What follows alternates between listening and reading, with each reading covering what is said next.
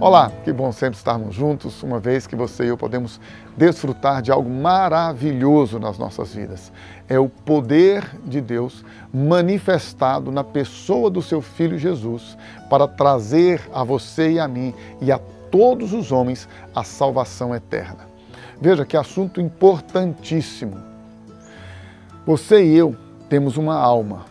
Esta alma ela é imortal. Este corpo, ele do pó foi criado e ao pó voltará, diz a palavra de Deus. Isto é óbvio para aqueles que querem crer, decidiram crer na Bíblia.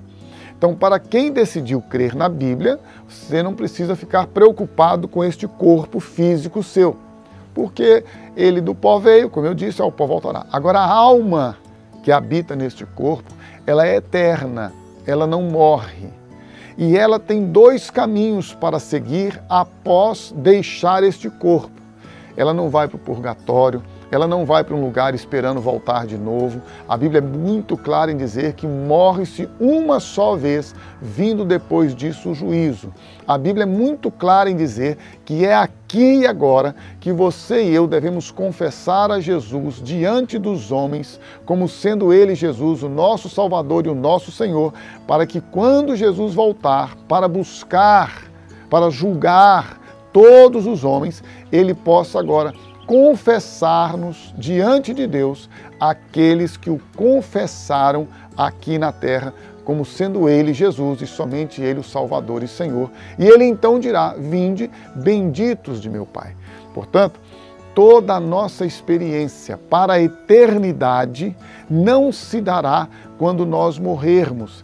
Aliás, a eternidade começa aqui e agora, quando você recebe a Jesus Cristo, quando você recebe a palavra dele, porque ele é o Verbo que se fez carne, quando você agora recebe no seu coração a semente que é a palavra, o semeador semeia a palavra, a palavra está semeada no seu coração. Quando você a recebe, com alegria, com gratidão, com um coração preparado, ela transforma a sua vida, liberta a sua vida, faz novas todas as coisas, mas o principal, a palavra de Deus, na pessoa de Jesus, nos dá a vida eterna. A nossa alma ganha a eternidade. Nós agora estamos com a eternidade habitando em nós, porque Jesus Cristo, ele é verdade.